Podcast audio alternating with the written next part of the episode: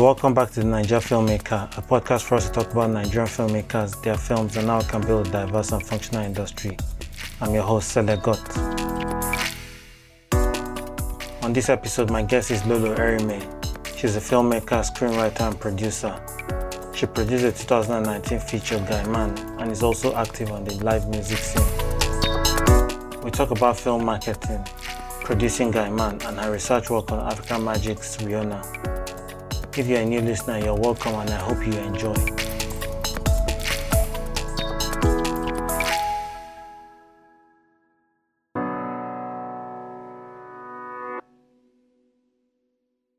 Hi Lolo, you're welcome to the Naija Filmmaker. Hi, Sele. Thanks Hi, for having me. I'm good, thanks. I'm very well. Okay. So can you introduce yourself? Okay, hello, everyone. My name is Lolo. My last name is Eremie. By the way, Lolo is my real name. It's short for Lolo Epirima. For those people that think it's a nickname or it's an Igbo name, it's not. It's actually an Ijaw name. And it's Lolo for short. I am a filmmaker, screenwriter, producer, and from time to time I act. So, yeah, that's it in a nutshell. Okay. Um, so can you tell us how um, your filmmaking career started? Okay, so I was in the 95 circuit for about a decade. That's in the telecom circuit, and I was in corporate communications. And um, this basically required um, internal communications, which covered um, memos, um, writing in print, online, and then it graduated to visuals, um, photo presentations, you know, like photo stories for events, um, or PowerPoint presentations, even with pictures of the events. And it grew to covering the events proper, you know, capturing um, work functions, town hall meetings, and visuals, proper visuals, videos, you know, to just cover anything at all that related to work Yeah. and I realized I enjoyed, you know, it was part of me. I, I'd always been a creative. I had a theater background.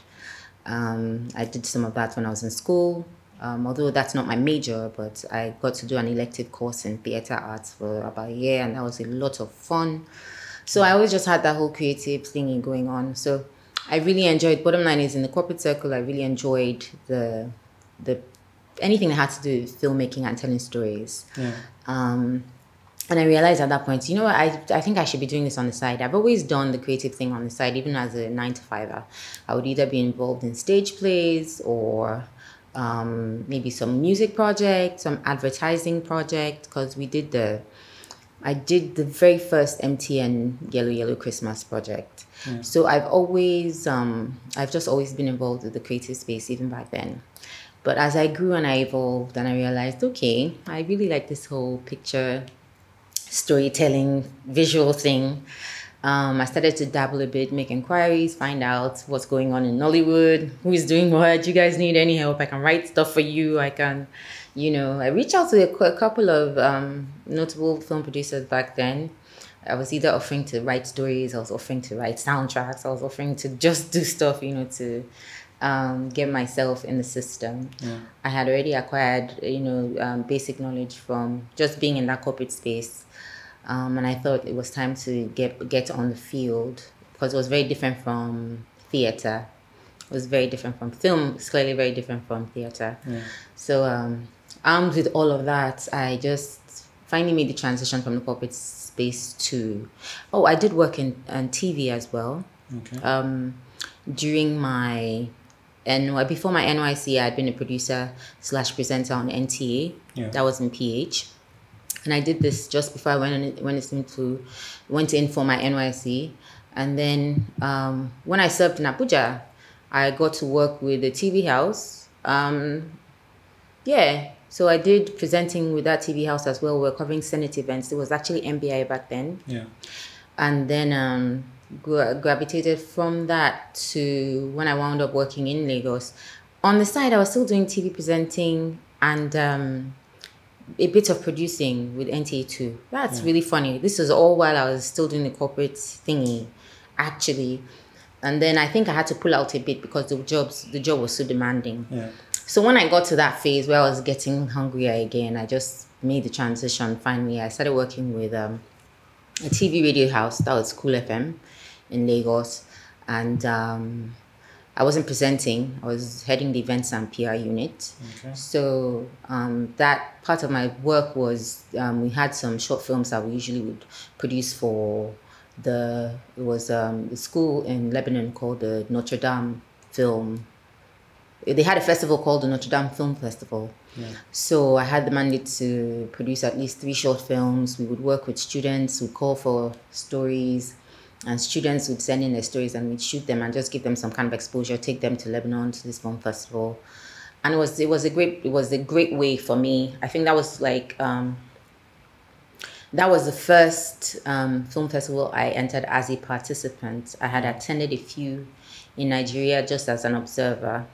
So that was the first one that we attended with our films. And it was great. We came back with some nice little plaques and um, recognition. They were very happy with the quality of that work. They said, oh, this was a huge improvement from the stuff they had seen before and all of that. So I felt really good. Like, Yeah. but, like, like almost like, you know, not like yeah, the work is your, your work is valid. At least you're doing something right. Um, it was really good en- encouragement and good motivation. So this was in 2014, 2015. By later 2015, I made the transition full time. I left, um, and I started doing more work um, on different projects. And I also got acting gigs in between. Yeah. So um, if I wasn't producing, then I was probably acting. Now during that period, I wound up on Tinsel. I wound up that's um, Africa Magic Tinsel. I wound up on um, another show called Forbidden. Yeah. I wound up on another show called Eve. So um, during that space, I was I was also doing some acting, which was interesting. Then I in 2016 into 2017 produced my first feature film. That was Guynman. Yeah. Um, Post production took us like a whole year. For reasons I cannot even begin to, to for reasons I cannot even begin to to to divulge. I mean, I I would if you have energy to listen, but it was basically um, we just had a lot of back and forth with regards to how we, you know the story direction, um, not direction, but I would say editing, how we wanted the overall look and feel and direction to wind, how we wanted the you know just how to how we wanted it to look basically. Um, different differences of opinions and then we had to move to about two or three editors. Anyway we finally got the work done. Yeah. so we were meant to be released in cinemas i think 2018 We even had set a date but something came up and we had to put on ice again. And then finally in march of 2019 it finally was released in the cinemas and all of that. It was great. We were very happy with the outcome. Yeah. um, there's always room for improvement. And those were duly noted. Now, what I learned from that was it's not enough sometimes to um, it's not enough sometimes to have the vision and and no matter how plain you make it or no matter how hard you try to communicate sometimes if if if, if you and someone are not like 100% you know in sync Yeah. it's going to always there's always going to be one little kink or one little issue that will pre- prevent you people from being 100% on the same page Yeah. If you find people that you're on the same page 100% with just keep them because they're pure gold and that's the truth. So um when you know i looked back i was like there's some things that either i wasn't really very effective at communicating or just some things that just weren't very very well received as per the project. Yeah. so i realized that um, one of the major areas was very un- i was very unhappy with was the editing. And it had taken us quite a while to to sort out. I, w- I was happy with the final result, but the process to get to that final result was so tedious. Yeah. And being the kind of person I am, I was like, wait, oh, wait. The person editing this thing, does he have two heads? Or she have two does she have two heads? How long does it take? What is it? How much is it? What are the requirements? Because I already dabbled a bit, you know, with regards to I had a bit of music background, I had a bit of theater background. I was I used to do visuals, corporate communications that I mentioned back then. I had to do a lot of online stuff, um, handling the internet, intranet, and the internet and you know websites doing all these things and i'm like but this is like the same alley you know Yeah. they're not far apart Yo, I went to I went to a film. I'm um, not a film. It was um Afrinolly. Yeah. They were offering editing um Courses. courses for um DaVinci Resolve. Yo, I went and did it, man. I was like, I'm not even. I'm never doing this to myself again. Even if I'm not editing full time for people, Yeah. as far as my work is concerned, I need to have like sound knowledge of what I'm doing and what I'm saying so that the language is very, very identical when I'm working with Yeah. whomever it is is doing the editing, whomever it is I need to communicate with. And of course, um, I'm kind of like a perfectionist, so I practically sit with you through the process. Yeah. But I was like, I'm at that phase in my life where I don't need to stress too much. What I like to do now is whatever I'm doing, at least the first cut, I should be able to do that by myself. Yeah. That's so that's where I'm at right now. Yeah. So I'm a certified editor, DaVinci Resolve, yay. Um, it's, it's made my life easy. I mean, nowadays, if I have any small thing I need to do, and so on, ah, yeah, sure, I'll just do it for you if I have my system available Yeah. and all of that. And I think it's one of the best decisions I made um, to just because I don't like to just. I'm not. I don't like to talk too much. I Yeah. believe more in being practical and getting things done. things, yeah. So that's that's been a great thing for me. And then p- fast forward to, so this is now 2019, 2020. How was how was the cinema? How many weeks? Um, We did two weeks. We did two weeks in the cinemas. Um, figures are not the best I had seen, to be honest. I had hoped for way, way, way more. Yeah. But at least we're just happy that we finally even got to that phase and we got to that point. And we're looking at other, um, other. We're still looking at other platforms to explore. There's always, of course, the huge Netflix. That so we're just you know awaiting their feedback and all of that to know if we made the cut and then hopefully you know just explore other platforms and see how you can take the work further while you're focusing on new work and new material. Okay so let me be very honest with with filmmakers. Um when you're going for your cinema runs a lot of people just you always think that i've made a great movie i'm going to the cinemas i'm going to break even. Listen if you do not get your publicity done right, if you do not get your audience to leave their houses to go and watch your film, your cinema run will not be great. That's just the truth. Um, I had a lot of people that promised, ah, go and watch your movie, I promise, I promise. And there's just so much pro- procrastinating. Yeah. You know, people were like, oh, I'll go check this out, I'll go check this out, I'll I'll go check, check this out. But they don't always end up doing that. Some people are not in the country. So they're like, is there anywhere else I can watch it? Is there on Netflix? You know, all of that. So what you end up having are just genuine film lovers.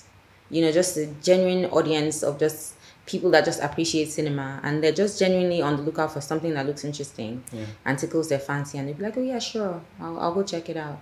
Now, you also need to be wary of um, this budding crop of critics Yeah.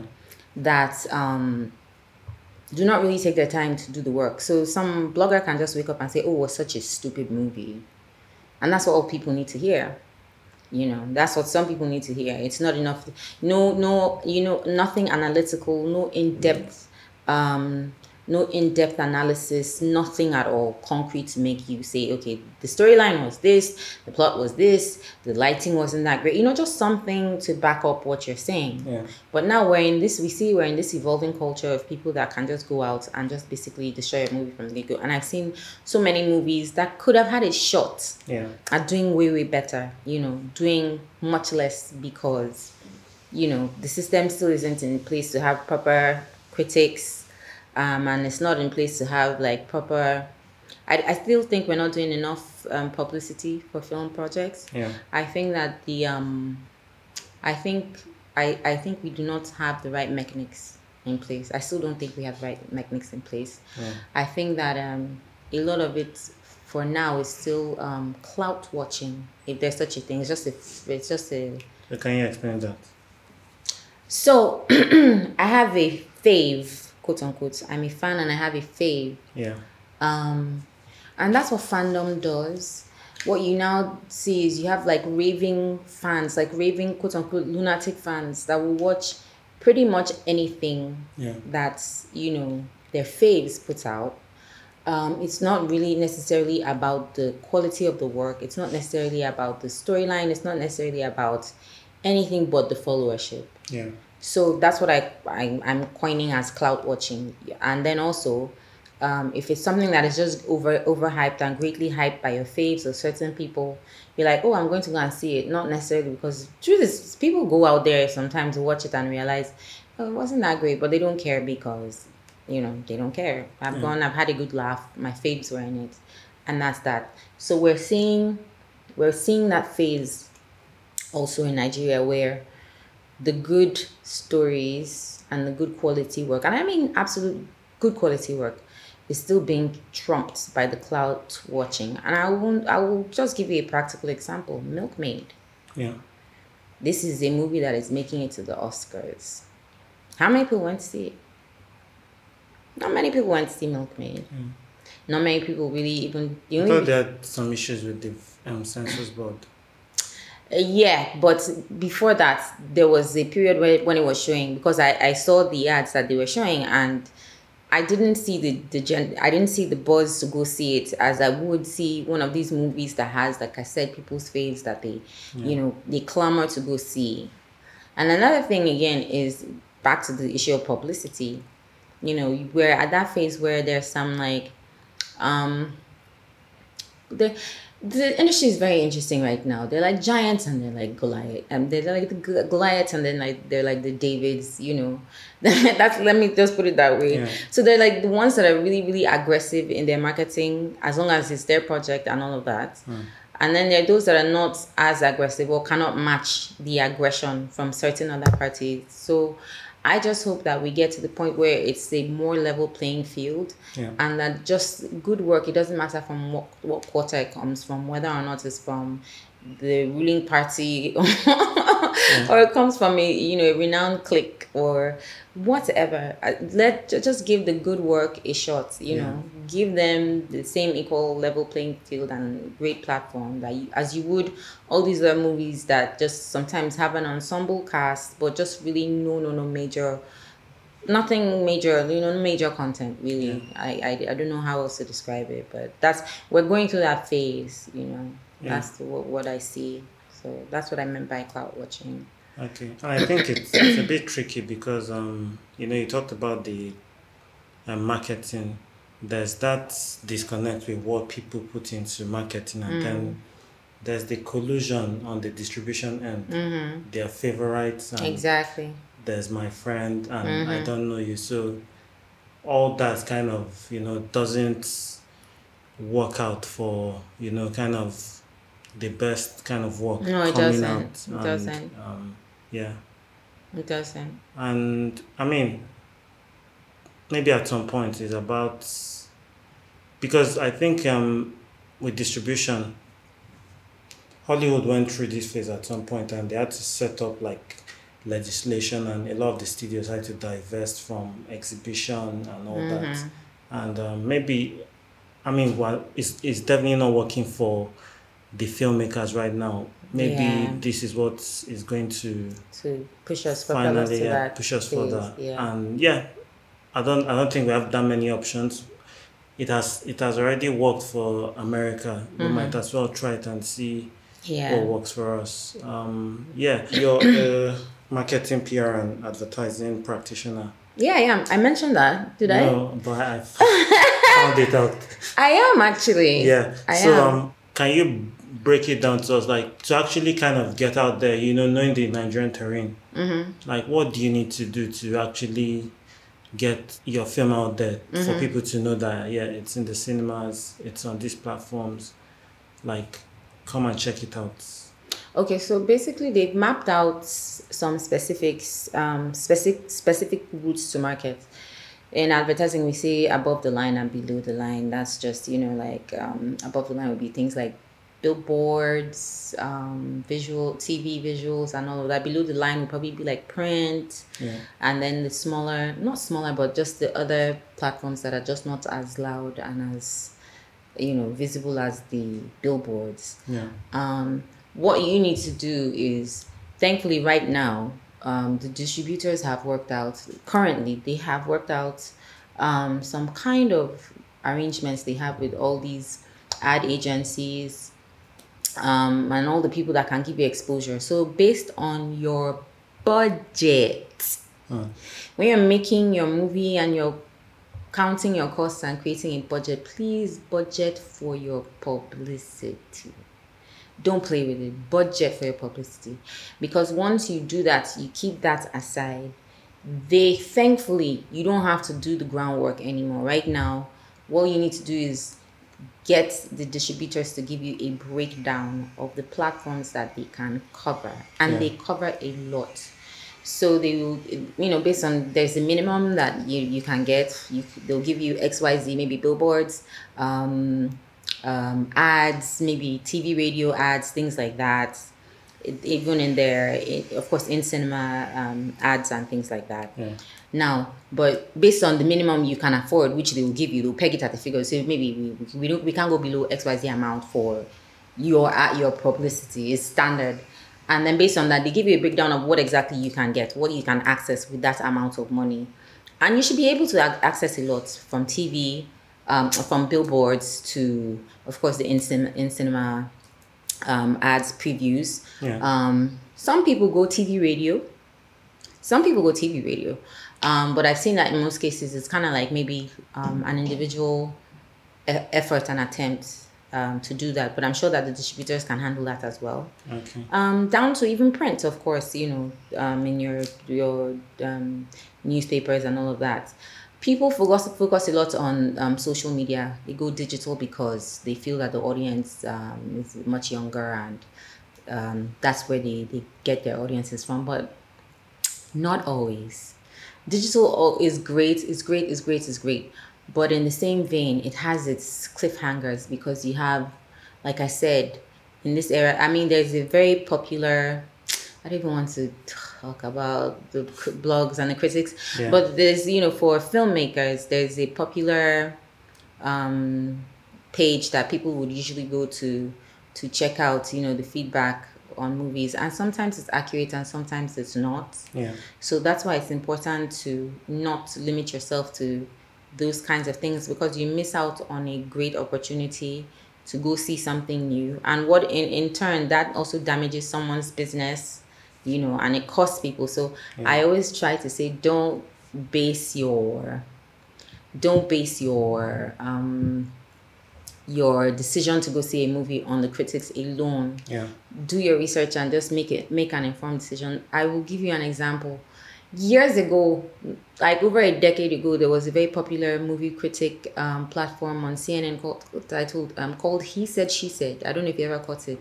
But it was a, it was a movie critic um, platform or show on cnn Yeah. very very popular very popular and it was based on a movie. They actually there was a movie titled he said she said and you know they made it into the cinema cnn show.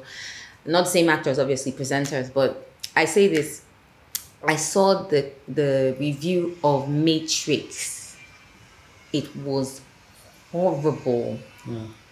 The review of matrix keanu reeves oh they bashed keanu they bashed larry fishburne they bashed so many people elizabeth perkins was the one it was elizabeth perkins and kevin bacon and he said she said that was the movie then the, the, they now made it into a show on cnn and i think the girl's name was lena something and i can't remember the guy's name i can't it was this uh, an old thingy anywho they bashed matrix so hard that i was like yay I'm not seeing this movie. I think it finally took me a year to Yeah. watch Matrix, and I was, I, I cannot. I Was that the first one? yes, the first Matrix. They bash it so hard. Here, here we have another movie about a Messiah coming to blah blah blah. And da da da. It's a typical old fashioned da da da da. Same thing. And then and, and then life um Larry Fishburne is kind of like the one that Lawrence Fishburne. Sorry. Yeah, it's still Larry. Lawrence Larry. Yeah, we used to call him Larry Fishburne before it became Lawrence Fishburne.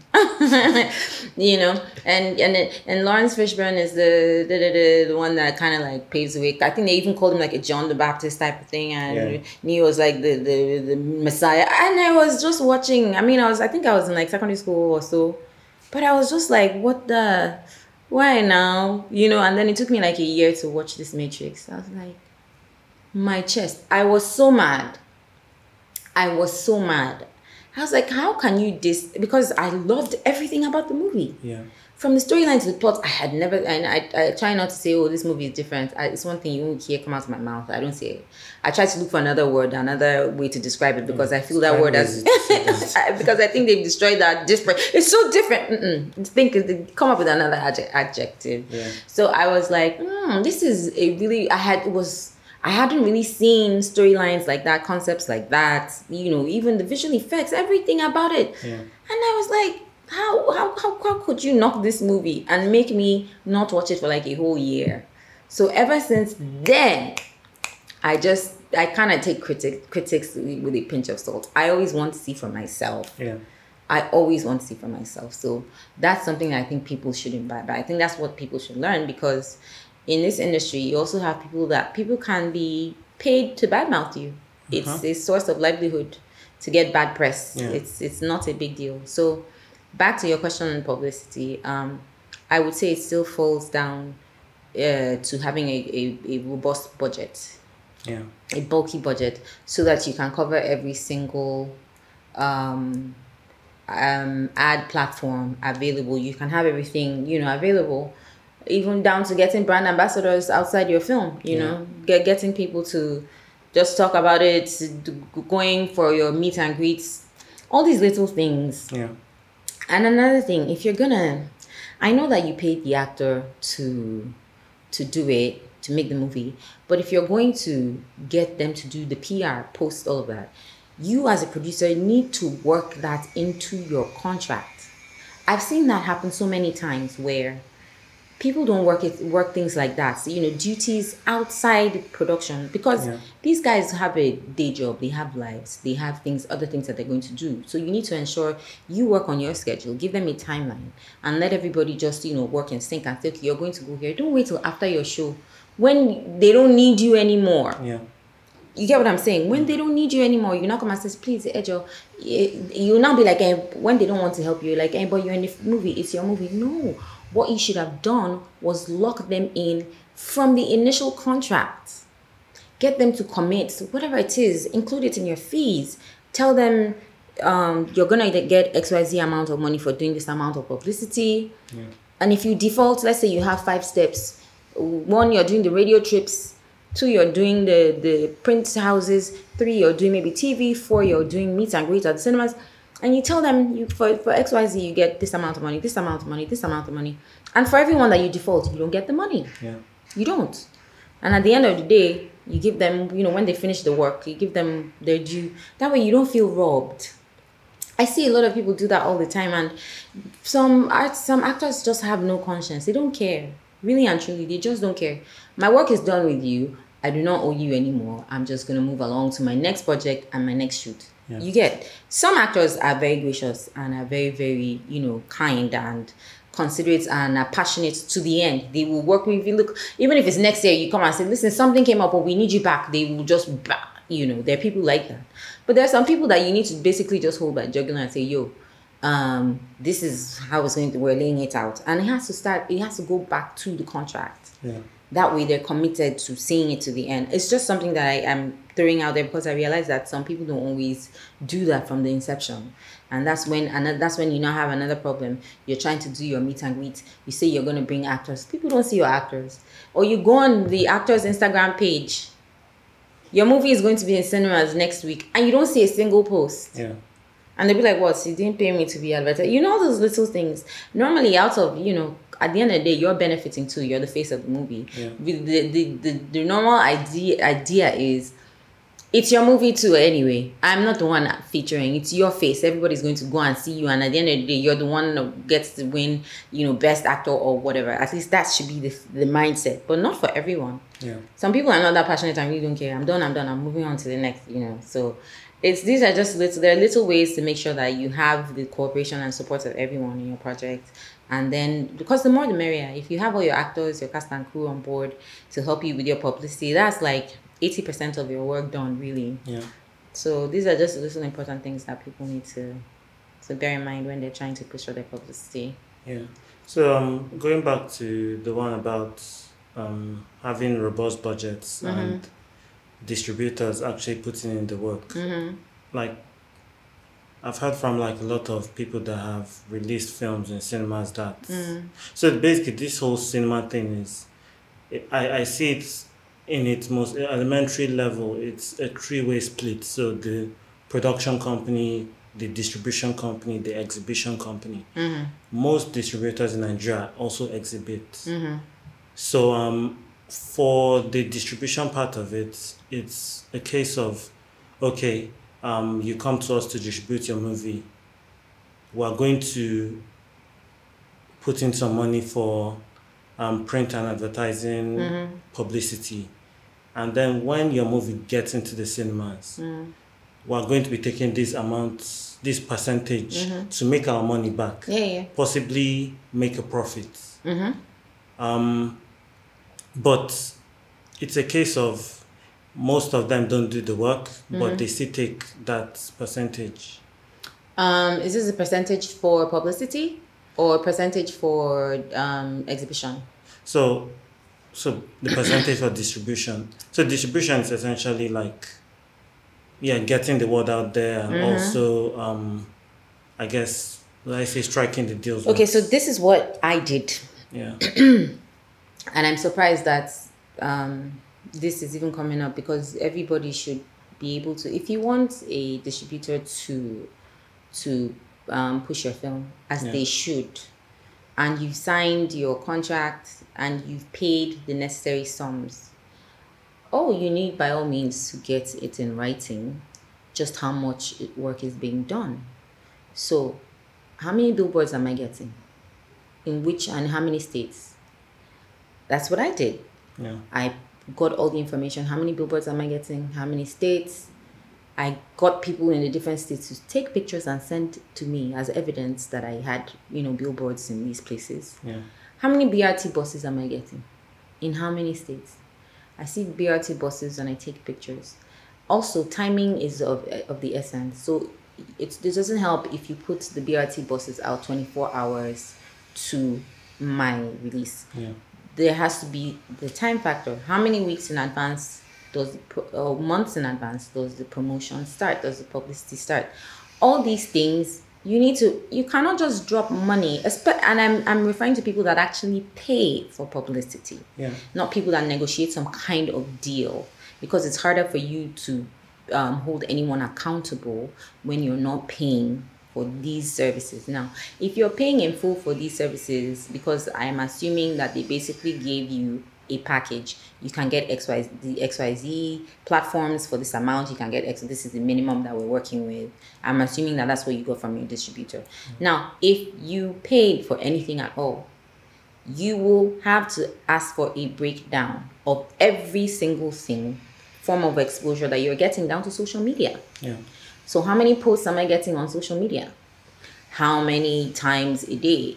Um, even down to in cinema previews and all of that. How many times a day are you showing? Like if they'll tell you every time we're showing a blockbuster movie, it's going to screen. Or you know what? We're screening uh eight to nine times today, and every time we screen a movie, we're screening a movie ten times today, and every time we screen a movie, your your ad is going to pop up.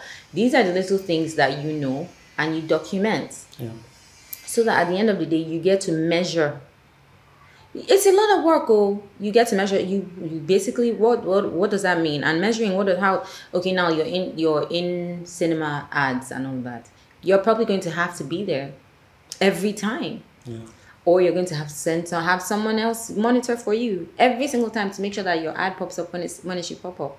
You have and to in all the cinema houses. in all the cinema houses in all the cinema houses you have to make sure that you here but here's how it works.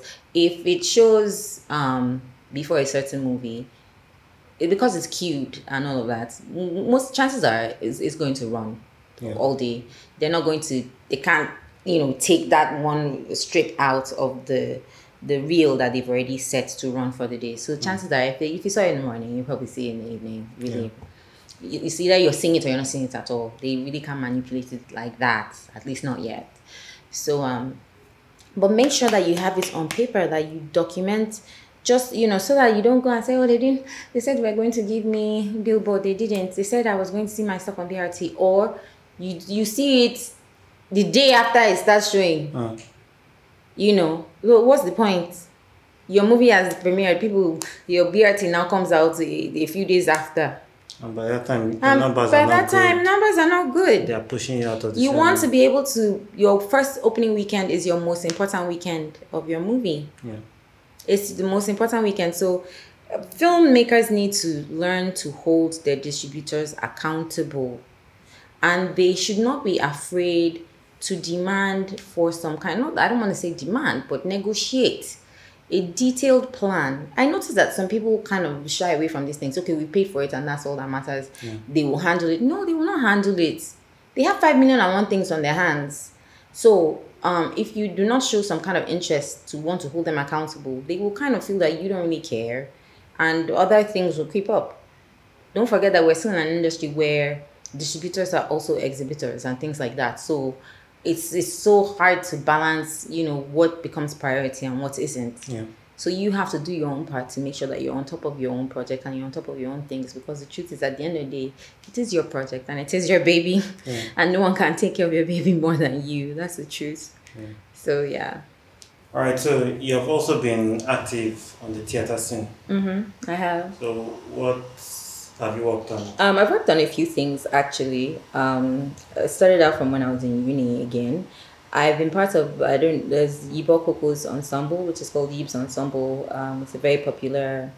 It's he's based in River State, but he's done tours all around the world. Yeah. Um, his last show was sponsored by the U.S. Embassy, and it's titled Seki, which basically talks about the history of um, tap dance and how it originated from the Ijo dance moves. So that's been a very interesting um, um, production. I wasn't part of Seki, but I've been part of his other productions when I was in school. So that's how I started with the whole theater production. But my most recent work um, was Kakadu, which is a musical slash stage play.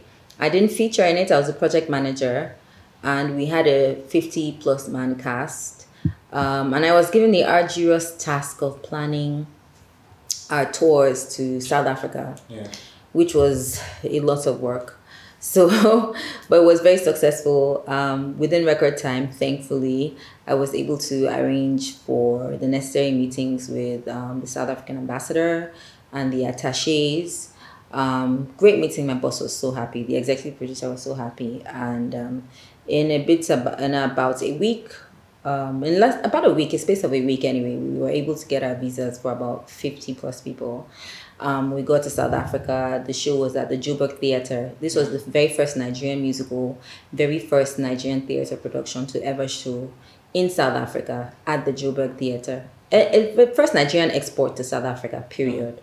Um, it was great. We were on, you know, the TV stations, uh, NBC, um, all the radio shows, um, you know, had us over. It was great. Young talent, um, great musical, um, very, very uh, passionate story about um, Lagos prior to the Biafran War. Yeah. So it's a, it was a historical piece and uh, very moving. And um, I really think that Nigeria needs more stories like that and more productions like that because I tell you, the South Africans, the love we got. You know, we had people coming over to say, "Please, can we just can I take you all home?" And just cooked dinner for all of you. And you know, it was such an emotional journey. People were weeping. You know, South Africans were like they can relate. Oh, the, this is the African story, and um, it was it was an amazing experience. It really was. I enjoyed doing that. So when I'm not doing the whole filmmaking. Um, production and everything else if you give me a great stage play theater production i would gladly jump on it i totally would Okay. So let's talk about Guynman. Okay Um, you produced the movie. mm-hmm. Um, why?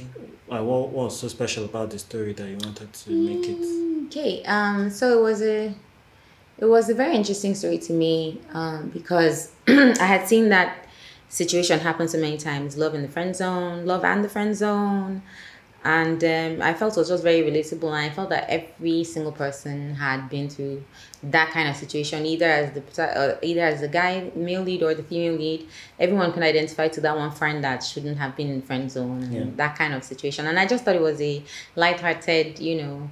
Um, it's not coming of age, but it was a lighthearted, uh, fun rom rom com. Um, what I also did was I tried to make it from the guy's perspective. Yeah.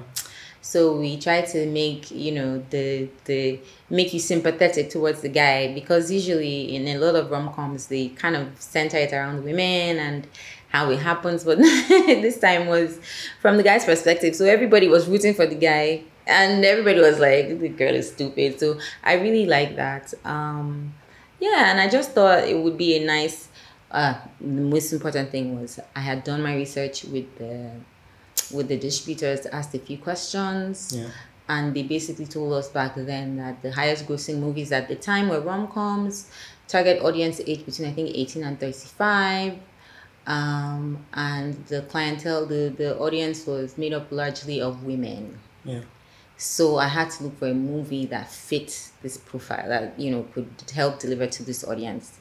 So that's that's why I decided okay. So I think the first foot forward it would be Diamond because I think the rest of I think the other stories I have are not even rom coms. They're very mm, I don't know what to call them, but they're not they're not rom coms. Although my next project is kind of like a romantic fantasy. It's like a fantasy, but um, Guynman is like the cheesiest I've ever done, and I hope it is the cheesiest I ever do.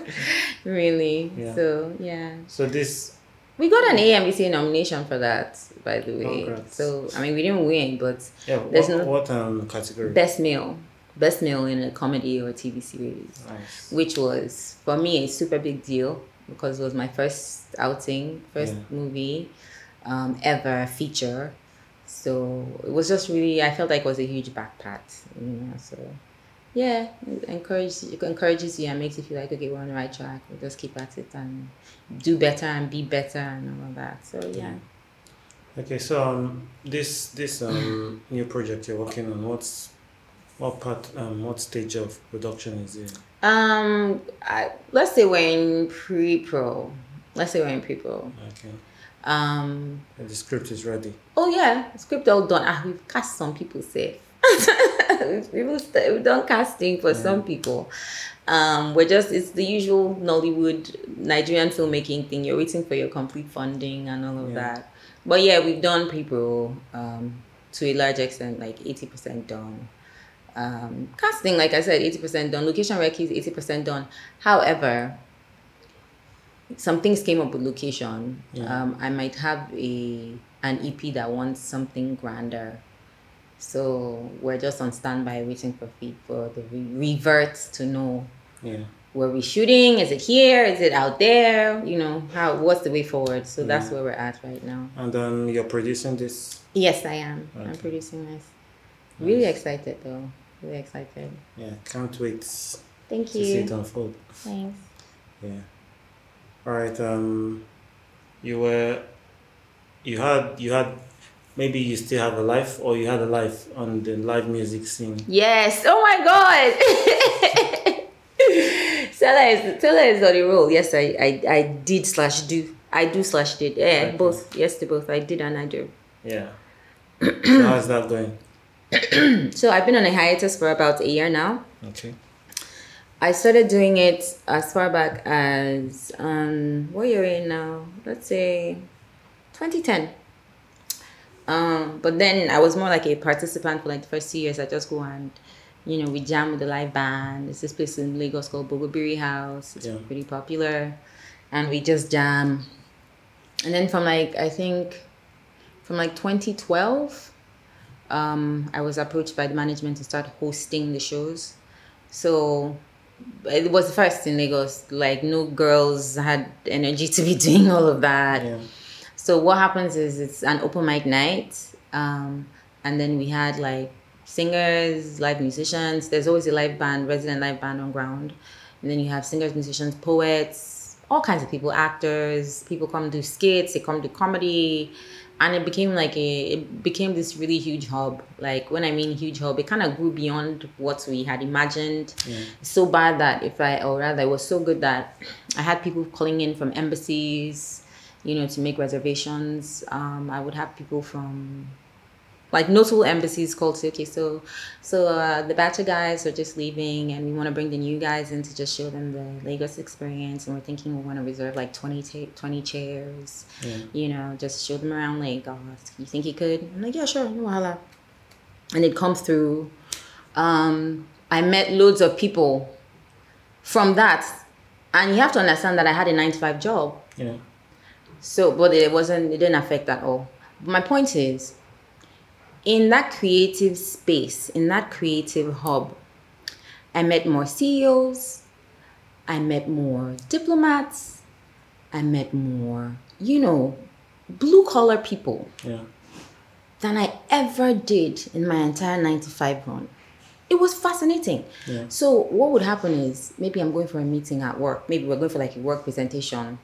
I'll never forget this one that we went for a work present- presentation when I was at Cool FM and we were going to, I think it was for Praise Jam, one of our shows. Should I be mentioning these brands? I don't know. Should I mention these brands? I don't know. Anywho, so we were going for um, one of the presentations with one of the poten- potential sponsors. It was Yeah. for one of our shows. I can't remember which anymore, to be honest.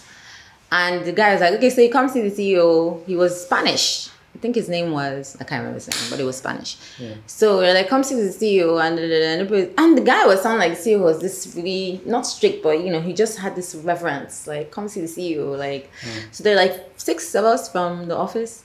And we walk into the CEO's office and he turns, he swivels around in his chair and he looks directly at me and goes, Hey, it's Bogobiri. and everyone just is gonna be like, Are you serious? right? Yeah. It was the funniest. It was the funniest thing ever. It became like the icebreaker. It was like, "How are you doing? Come and sit down. I haven't seen you in so long." Yeah, I've been busy, you know, working and nah, nah, nah. and the guy, even the guy is looking at me excited, like, "What? So you knew my boss?" I'm like, "Yo, I didn't know this was your boss." You know, Yeah. I had no idea it was him Yeah. because we, we all meet in a totally different, relaxed environment. When they come in, they don't. They're not trying to say this is who I am, this is what I do. They come in. Some of them actually would. Some CEOs would come in with bodyguards. Yeah. No, I kid you not. They would come in with bodyguards. But at that point in time, they just want to unwind. They take their ties off, take their shirts off, I mean, their suits off, jackets off, you know, fold up your sleeves, and you just want to relax, drink wine, listen to music, sing like a silly person, and just, you know, let your hair down, which Yeah. is, that was what we were offering at Open Mic. That was the idea. That was my goal. I would always say that you guys, work life balance is super important. When you come in, just let your hair down and just do your thing and have a great time. And I guess another thing was maybe because I also worked a day job, Yeah. kind of made it d- different for them because they're like, yo, she works like a, she, you know, she's like us, but she still makes out time to come sing with band because I would sing my lungs out, sing for hours. It's like a proper, proper show Yeah. you know i've I, I have i've had a few people from abuja come through my show um jessica you know jessica bongo she has like a live show now here in abuja she she would make out time whenever she was in lagos to come through and just chill Yeah. i've met like so many people from there you know so it's it's very interesting really it's been a very interesting ride With your nine to five and then this, how how was your work life balance? Oh man, you know the thing, the good thing about work is that um, it's very regimented. Yeah. So you have your deliverables. I know that by XYZ time I'm meant to, to, to turn this in. By XYZ time I'm meant to turn this in. It wasn't anything, it wasn't there weren't so many new ad hoc things. It was basically regimented and repetitive. Yeah. So, especially for the work that I was doing in corporate comms then. So, you work with timelines, you have a calendar. I'm also a certified project manager. So, so um, you work with timelines, you have a calendar, and you meet your deliverables. Yeah. For someone like me, I am nocturnal. So, I would, if I didn't have to do anything like my shows, I would work like later into the day just to make sure that I meet up. But then once I'm done, my show was weekly. So once I was done, I just head to my show. And um, it's to see. There are people there that had no idea that I had a day job. There, are peop- there were people there that just assumed I was a full time musician. I was just a creative, that, you know, a girl that sang at this spot. Yeah. And that's all I did for a living. There are people there that just, you know, it was really interesting. it was. It really was. Yeah. Yeah. So seeing your connection to music, um, is a musical on the table anytime soon? Yes, actually. Um, this project that I said I'm working on that we're in pre-pro. So it's kind of like a, you know, like a pantomime, like all these pantomimes, and we're working on like an adaptation of it to make it like an African, put an African spin on it. Yeah. So, um, in addition to that, I'm exploring an entire universe. So we're looking at theater, stage plays slash musicals, um, animations, musicals, um, and then just all these other, you know, interpretations of it. So comics, you can't sing in that one, but you know, illustrations and things like that. So yes, so for the stage play and for the um, animation, there will be music, like lots of music. It's going to. We're just making it into like a proper musical. Yeah. So you have like singing in between, oh, and all of that. And you singing. That's the plan. I'm trying to. I'm trying to get to that phase where I can incorporate both of them. What I do for now is I try to be part of the um, sound design and soundtracking process. Yeah. So I always just throw songs in there, compose music for the soundtrack, and, and that's how I try to infuse the music into filmmaking for now. Yeah. And yeah, that's that's like I mean sound is fifty percent. So of course, of you course. can always heighten the experience. with them. yeah, absolutely. Yeah. So um I mean you knew you wanted to be a musician since when you were little. Yeah. What? How did you know that? what the? What's going on? Yes, I always knew I was going to sing. Always, always. Cause um, I just enjoyed it. Like I think when I was like one, two. Did you see One Thousand Years BC with Raquel Welch? That's her mm. name, Welch. Yeah, this is very, very, very old movie. One Thousand Years BC, uh, maybe One Million Years BC. My parents used to watch it a lot. So it had this incredible soundtrack. It's just a hum. Ooh, God, I still remember it. Wow. Anyways, it goes ooh, ooh, something like that. And two, this is like me, age two. After my parents watch it, I'll just sit in a corner and I would hum it all day. The same in the sequence that it went. So I overheard my aunt talking to my no, at the maybe like three, four. Yeah. I overheard my aunt talking to my dad. She said, Lola has a nice voice. So. And I was like, yeah, I know. She says, no, no, no, you don't understand. She has a very nice voice. And she mimics sounds. You know, they were just talking. I was Yeah. like, so, uh, and they didn't, you know, nobody discouraged me. So by the time I was like six, seven, my mom got us a piano tutor. So I learned how to play. And the thing about piano tutors that people don't know is that they're very strict. If you're learning classical, mm. Um, if you're learning classical pieces, and that's what they teach. They don't teach contemporary. In fact, they're almost snobs. Just pray that you have a nice music teacher. But some of the music teachers, the ones that are classical people, they're like snobs. They won't teach you how to sing Rihanna's Man Down. What the hell are you singing? They go and play Mozart or Bach or something else. That's Yeah. what they would, you know, want you to learn. So um, I started, I, started learning some classicals using Smallwoods. is a very very popular um, um, book for people that learn how to play. So I used my Smallwoods, oh, and this guy was not teaching me, you know, all the like raving songs of the time. And if I try to learn how to play, you say you're vamping, stop vamping. I'm like, oh god, this is not working. This is not the kind of music that I want to sing. So after a while, I think like maybe a year, two years of, of just learning how to play classical pieces, classical pieces, classical pieces, I just I got tired. By the time I got in secondary school, like my JS one, and my music teacher will come, I'm like, I'm tired. And I had to go to boarding house and things like that. So I just left that. And but it was good because it gave me like my foundation of understanding music Yeah. and all of that. And then of course, um, you start singing in church and um, it just evolved from there, you know. But I'm I'm grateful that at least I learned how to play. It was Yeah. super important, you know. Yeah, I was I was about to ask um like how how your family supported you. Yeah. But how, how do you think like how important do you think that support was? Oh my god. So um they as in nobody ever said you sing too much. You know? My dad was very show offy. So if he had all these maybe functions, um, he would drag us to play the keyboards Yeah. You know i have i have memories of him having all these functions with um, maybe like rotary or one of them. And he would say oh my kids are coming to play. My kids are playing. So we'd play i played the keyboards my younger brother would sing my sister would sing. And they're not bear in mind that these people are not the musicians in the family. But that's just how of how much of a all an all rounder he was. You know, he just that was the pedigree that he liked. He was the one that made me fall in love with theater. He would take you to the theater, leave my mom at home, take all the kids and say, okay, so yeah, so what he's doing right now, he'll be whispering, what he's doing right now is like a monologue. It's like a soliloquy. he's talking to himself. Hmm. And then after the show, he'll take you backstage and come meet my kids. You know, he shake everyone's hands. And then as I grew older, he started he started making his own plays. You know, adapting plays. He'd come to my uni and hire students, and I'll be hiding in embarrassment, like, oh God. Like, ah, your dad is so cool. We're working with him on this show. And I'm like, I don't want to know. I don't want to know. You know, I don't know why kids are like that. Anyway, but I'd be like, no, no, no. So he my dad, my, my mom, they were like a hundred percent supportive. The only person I remember that even scared me a bit was my aunt when she asked me one time, So what do you want to do? Like, have you decided what you want to do? And I said, um, I want to be a musician. This was primary school. I was second primary school. I want to be a musician. She said, hmm, music. Hmm, that's good. Hmm, that's good. But um, you know what you do? You go to school and you study and you become something else, maybe a lawyer, a doctor, engineer, then the music oh it's good oh, but Yeah. you do it on the side.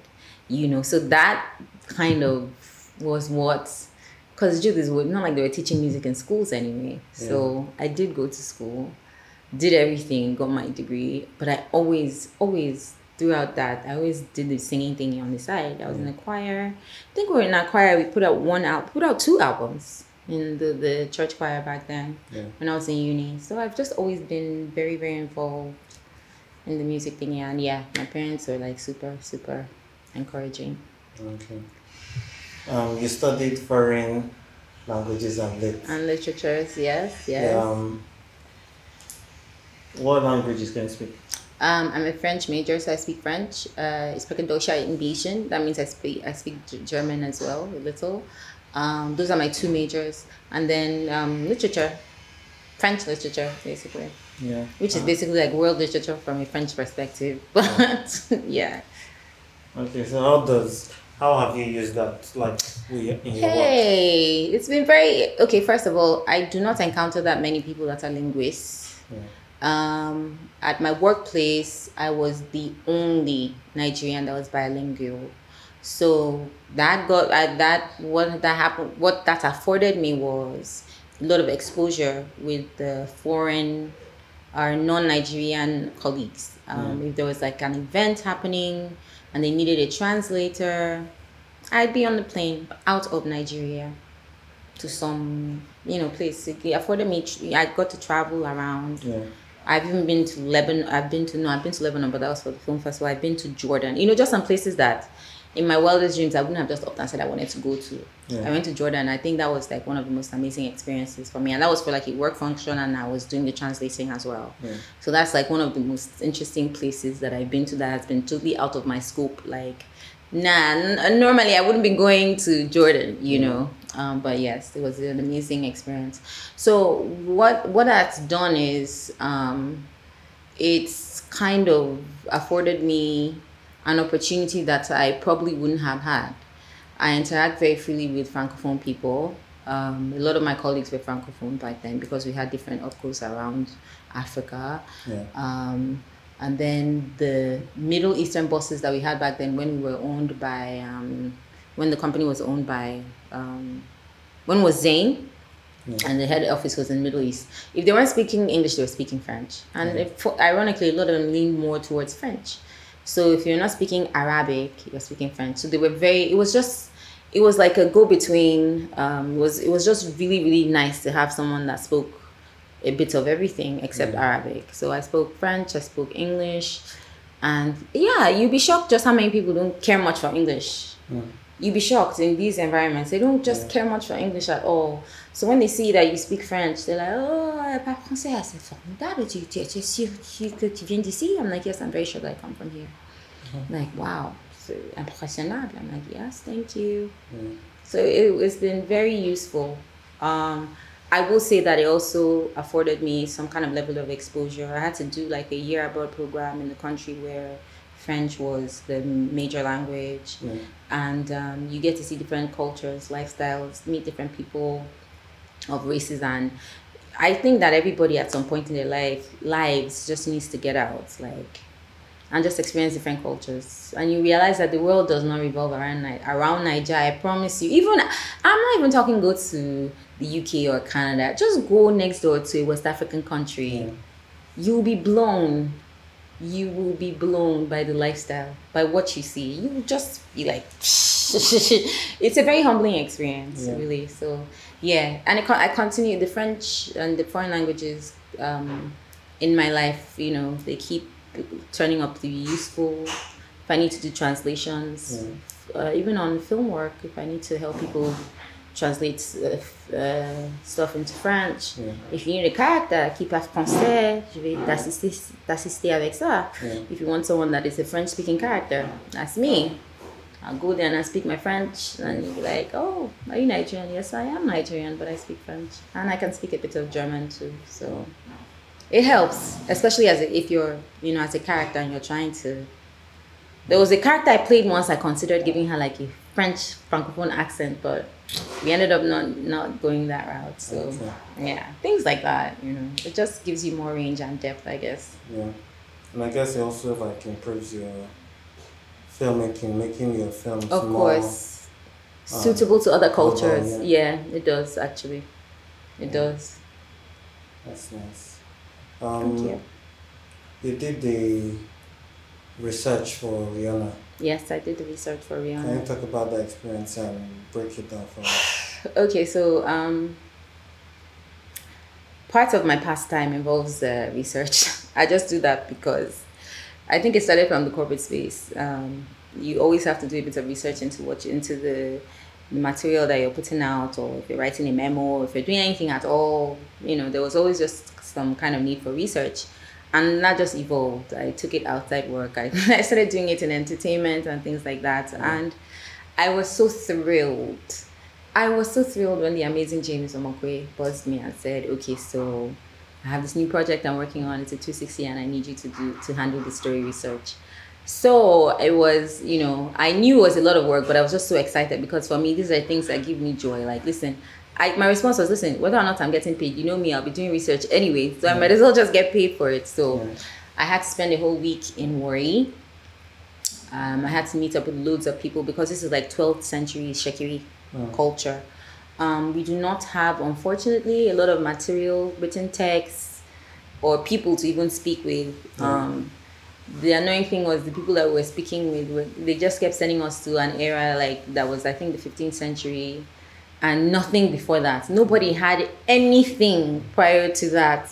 So it was a lot tougher. So fortunately, um, I was able to get notes from the internet. Yay! Um, on a lot of um, missionary notes as well from people that had done, you know, missionary work, people that had traveled, Yeah. and thankfully the region was not. Um, back then was quite popular. It's a minority region as, as Nigerians tag it now, but but they had extensive work done um, online. There were like a lot of people that had come through back then. Their interaction to the Portuguese and all of that was quite popular. So we were able to glean off, you know, older notes like from the early people that came, say about like 13th, 14th century, to give us an insight into how they were in uh, in the 12th century. So um, things like costuming, um, prop, set design, um, the lifestyle, culture points, tradition, religion, Yeah. um, and a whole bunch of other things. Just you know, the overall way of life. Very interesting people, by the way. Like even what we show now on on screen is not, to me, you know, does not Close even still do does not reveal these amazing if because there's just so much that you know there was just so much of these people. Yeah. what you're seeing is even and people are like wow and i'm like yo listen if we took our time to even divulge and explain who these guys were you just be blown you know? So it's it's it's been an amazing journey. Um, i'm really grateful to james and the Femoverse team Onye, jamila um, for trusting me with this because at some point um, even the title Riona i had to basically go and dig you know for for appropriate titles. There were some other things that i some other um, terms that i came up with Yeah. but they wound up going with Riona. And i was really worried. I was really really worried because that's when the rona happened. So so I was like, oh my god, this is not. And they were like, nah, it's fine. Nobody's going Nobody to. has made the connection. No, no, no, no, no. Nobody's ever like. Thankfully, but I was so worried. I was like, "Oh God, are you kidding me? Yeah. Are you kidding me? Like of all things, you know." But um, no, it didn't affect, and it still hasn't. And if you're following it online, like I like I do, um, seeing the reaction and the it's, it's the feedback and the tweets and everything very organic. I know they didn't do anything to create any social media followership and all of that. Yeah. So we get feedback a lot from people watching, and I'm just very. I just watch it and I smile. It's like watching your baby grow, you know. and yeah, people just give us feedback, and it's always great feedback, at least for the most part. So people are quite happy with the the overall presentation of it, and that's for me what what really matters. Okay. Yeah.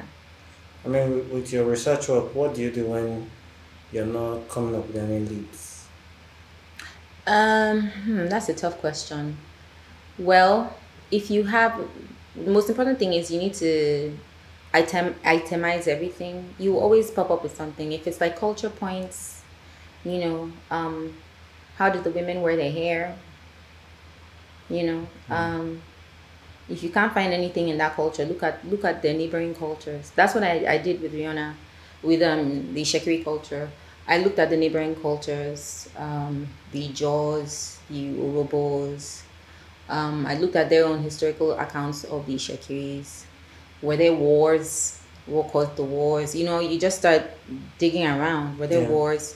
What caused the wars? From the other person's perspective, how do you describe these guys? Um, it's in the course of all of that that I even found out that apparently Benin people went into war at some point and the Shekiri sent over 10,000 soldiers. I was like, whoa, Yeah. that's a lot, you know? So, um, because in your mind, you're seeing them as like a small, small entity right now. But Yeah. back then, to be able to send like over 10,000 troops to support Benin, yo, that's massive, you know? So, little things like that, just other people's accounts, neighbors, what were the women like? What was the lifestyle? Um, were they polygamous? Were they, you know, all those, were they matriarchs or patriarchs? All those things are really important, you know, like, was it a matri- was it a matriarchal society or a patriarchal society? Who were like the dominant um, genders? You know, just all these little things. Yeah. I try to what did they eat? You know, what did they eat? What were the occupations? Um, and by the by the time you ask all these things, it's like a um, it's kind of like a ripple effect. One thing leads to the other. Even the hairstyles that you see here, the the actual hairstyles that we got, in. Eh? Very complex. whoa it was like some some some were shaved on the sides some were dyed red how are you going to explain that Yeah. how are you going to explain that the walls the walls were not meant to be clay red clay but the walls were meant to be white clay that shone so bright that you could they, when polished they look like mirrors you could see your reflection as mirrors who is going to believe you but yet, this was what the accurate historical texts were saying. And these were like missionaries, people like Dapper, people that are very noted. And this is how this is how they were describing the, the people and this is their lifestyle. It was not how are you going to tell people that they had street lamps? Even my the guys that I was working with on set, the production guys had a hard time believing. I'm like, yo man, that's what the text says Yeah. they didn't have like clay the clay houses you know village setting that you always see that we always just think that everybody had thatched houses and Mm-mm. it wasn't really like that some people had clay as a coating over the white clay Yeah. so when you wipe off the white clay you would see when you wipe off the red clay you will now see the white clay but the predominant um element that went into building the house was actually white clay you know? And then of course how was i going to explain their interactions with their mythical gods? You know they had mythical characters they had giants Yeah. called the umale okuns. How was i going to explain all these things? You know they had it was a fascinating story. I did you know i, I did present all of this but at the end of the day there is a story to consider there's a budget to consider and there's so much you have to consider that you know there's there's only so far you can go with telling a story Yeah. so um, they were able to still come up with a story sequence woven around the culture and everything else. And then some some elements just had to go. They're like, yo, maybe we shouldn't. We can't. budget will not allow VFX issues. You know all those all those things. So yeah, but it was it was a fascinating ride. Um, I'm always happy to do stuff like that. Yeah. Always. I'm always. It's listen. It's to keep me up. Oh, I won't sleep for nights and all of that. But I'm always just. I like to learn. I really, really like to learn. I never get tired of learning. So I think I'm the first spectator. Me, I'm the first spectator. And then when I get everything, I'm not like, do you know that they had this? You know, I'm just showing you everything. Like, can you imagine? I'm always, it's, it's, and it's kind of infectious.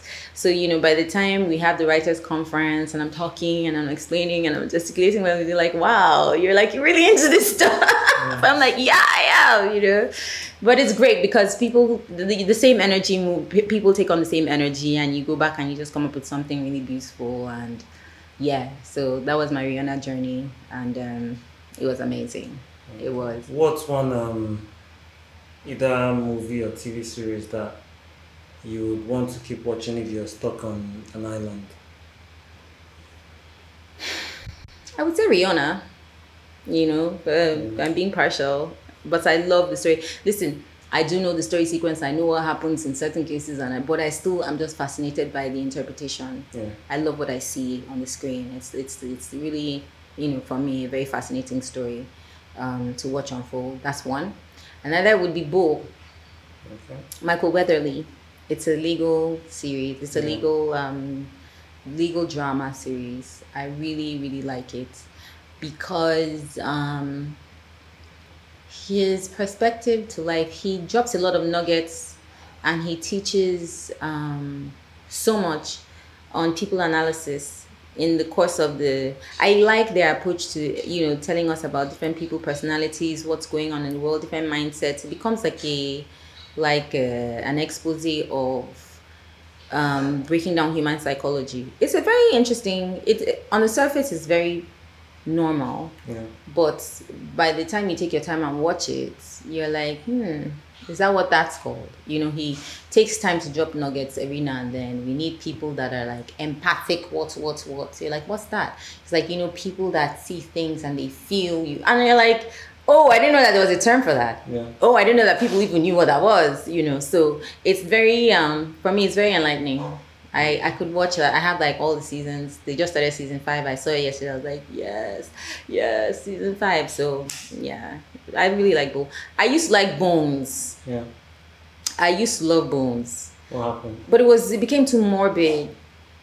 The it was it became too morbid for me as in I'd watch it and I'd be like, that don't look fake. I saw one skull once I was like, that flesh on the skull doesn't look fake. What's going on with you guys? Those people are not taking me to real bugs. Yeah. And they keeping me, it's freaking me out. I was like, nah. But I still love bones. Other than the morbidity of it and the whole their their knack for being very precise with their corpses and their cadavers and all of that. Yeah. I love the storyline. I love I love Bones' personality. Um, what's her name again? Uh, Thingy sister um what's her face? Um this girl's sister now. I can't remember. I can't believe it's left me. Anyway, her. Yeah. I find her personality very interesting. Um, her character is interesting. She's um, very awkward. She's she's socially awkward, and I don't think that she knows how awkward she is. Yeah. Um, but then again, it's her background. It's it's based on her background and her upbringing, and it's because it's that they don't tell us the background, and you have to keep guessing. Mm. You know, but she just seems like the like a like a product of some kind of weird programming. I don't know, but it's just you know, it's it's, it's very yeah, it's, it's fascinating to watch. She yeah. the character the character she plays because she does it so convincingly well. She does it so well, like. Yeah like she's you know like she was raised in a in a, in a square you know yeah, oh i i'm very they say oh bones they're looking at you because you look you know they think you're oh they think you're beautiful yeah i'm very beautiful uh-huh. she has said it Yeah. I'm, I'm very I'm very attractive to look at. She's very um. What's the word? It, it's, it's socially awkward, yes, but she she clearly grew up in a bubble Yeah. and just doesn't. She has like zero social She's, skills, zero, zero. She has none. So as she as it as she's saying it, she's talking. You know, you're not very good at managing people. You know, she just you know she just lacks tact in the cutest way. Yeah. And I, I like to see that because I know that there are people like that, but I just don't get to see them often on screen. yeah. So Okay.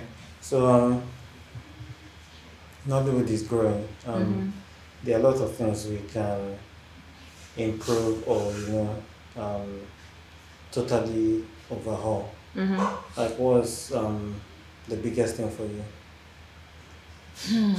things that could be totally overhauled or improved? or improved on. Yeah. I hate the, and I don't like to use the word hate, but I don't appreciate the the silo system. Okay. I don't appreciate the clicks. I don't. I don't. I see that where at that phase where, um, it's the same old, same old. You're not making. You're not giving room to the new, and you're not making room for talent. Yeah. Um, I hate that. Let me stop saying I hate. I am not very proud of the fact that, um, to a large extent, till now, a lot of creative people, talented people, do not get the their flowers. Um, do not get the shots. Do not get the shots at you know featuring in proper lead roles and all of that. It's still that culture of, to a large extent, that culture of who you know and your long leg. I hate. Yeah. I totally do not respect that. That's why you see over and over again, you see the same faces over and over again, getting the same gigs, getting the same jobs. I'm like, you're not gonna see anything different. You what you're doing is you're holding people in a hostage situation. Yeah. You're holding people in a hostage. You're telling us that listen, you have nothing else to offer, and this is all you have to offer. And whether you guys like it or not, you must you must you must gorge on it Yeah. you know so i don't like that about the system. That's the first thing i don't like. Second thing i don't like is i don't like this i don't like the idea that it is only your people or your project that gets the most publicity. I don't like that. I don't i don't respect that. Because what you're doing is you're cutting your nose to spite your face. Listen i know for a fact that um some people make investments in films and then they also have you know exhibition platforms and things like that. And i know that you have to break even. So therefore i mean come on before you start promoting other people's projects you first promote your own now after all. Yeah. you have you know to break even and make your money back and all of that. But think about it. In the long run when you you put all these other projects at a disadvantage it's still at the end of the day going to be your loss. Because you could have made more. Yeah. you could have made a whole lot more if you had just let every other project run its course as opposed to trying to you know clip their wings so that you get to be at the top Yeah. you can still shine you can still be where you want to be make your Allow money everything to flourish. and allow everyone else to make money. Now, I think from a business perspective, there's the issue of having to answer to your stakeholders because if your budget was like maybe 50 million and then your your box office you know gross at the end of the day was like maybe 45 no it was maybe 100 million. So you just made barely 50 million on top as opposed to a 5 million low budget movie mm. that just still came and smashed that box office and then now still made that same 100 million. So you might have to answer to your stakeholders because they'll be going how come you guys spent so much money and they spend so little amount and you still are at par with them you know? So those are the little things that i think might make some people feel they don't want to give people you know the the onions i mean give people the the credit that they deserve you know. But that's the one thing that displeases me greatly about the industry that it's uh, there's so many silos you know. They're like there's this whole power thingy at play where you can um you're not giving those that the giving the people that deserve the the shot Yeah. you know. You're not giving it's like uh, oh i know you. And then you can't run a business like that because you're you're at the end of the day you're hurting you would have made a whole lot more if you took your chances with with this rookie that had a great picture and a great story as mm. opposed to that's my G. Last year we made this movie together, and how this is how much he did. So therefore, we're continuing in our trend. No, mm. you're not gonna. The industry is not gonna grow. So now what needs to happen is we need more players. That's just all. That's what needs to happen. And guess what? The players are coming. Oh, like an avalanche. I assure you, because I have seen, I have heard, I have been in different areas and avenues. I see what's coming. Yeah. There's going to be a huge boom, as in there is going to be some. I mean, how many how many theaters do we have? We have just barely. How many? Someone sent me something one time. I wish I could read it. Number of our theaters, as opposed to so many other people that have tens of thousands Yeah. around the world. We have barely how many hundred? You know, that's not a lot. And more people are going to come into the industry with the resources to create more theaters to build more infrastructure to to to you know by the time we get to that point we'll diversify now. You don't always have to go to a big cinema. You can go to your community center down the road you know. It's we're getting to that point really. So and then of course you now have your online platforms as well that because of the whole um because of the whole um, social distancing thing, you really can't get to go out that much. Now people are turning to the online platform. So Yeah. there's a lot of room for diversification. You can still make all your money back, you know, you just don't, without going to have it exhibited in the theaters or in the cinemas. So that time is, is here pretty much. So, but that is what I do not like about. That's what makes me sad about the industry, and I'm glad that it's coming to an end. Yeah. For for context, um, Lolo was, or is the um, police inspector on my web series. Inspector just- Uzo. We just wrapped two days ago, and um, yeah, we'll be talking about it in the coming weeks. Yay. Yeah. Um. So Lolo, how can people keep up with your work? Um, well, for now, I'm focusing on trying to put out a new feature. That's the first thing. Um, so you can, but you can follow me on social media. Um, my Instagram handle is Lolo Star, and then my, if you want to keep up with the music, there's Open Mic with Lolo. That's um what I where I usually just post material on the live shows and all of that. Um, if you send me, if you need to reach me, just send me a DM or something. I'll definitely holler back. But those are the two platforms I'm, I'm active on right now. The two um, IDs, handles that I'm active on right now on Instagram. Okay. Thanks, Lolo, for coming on the podcast. Thank you, Stella, for having me. I had so much fun. Long overdue.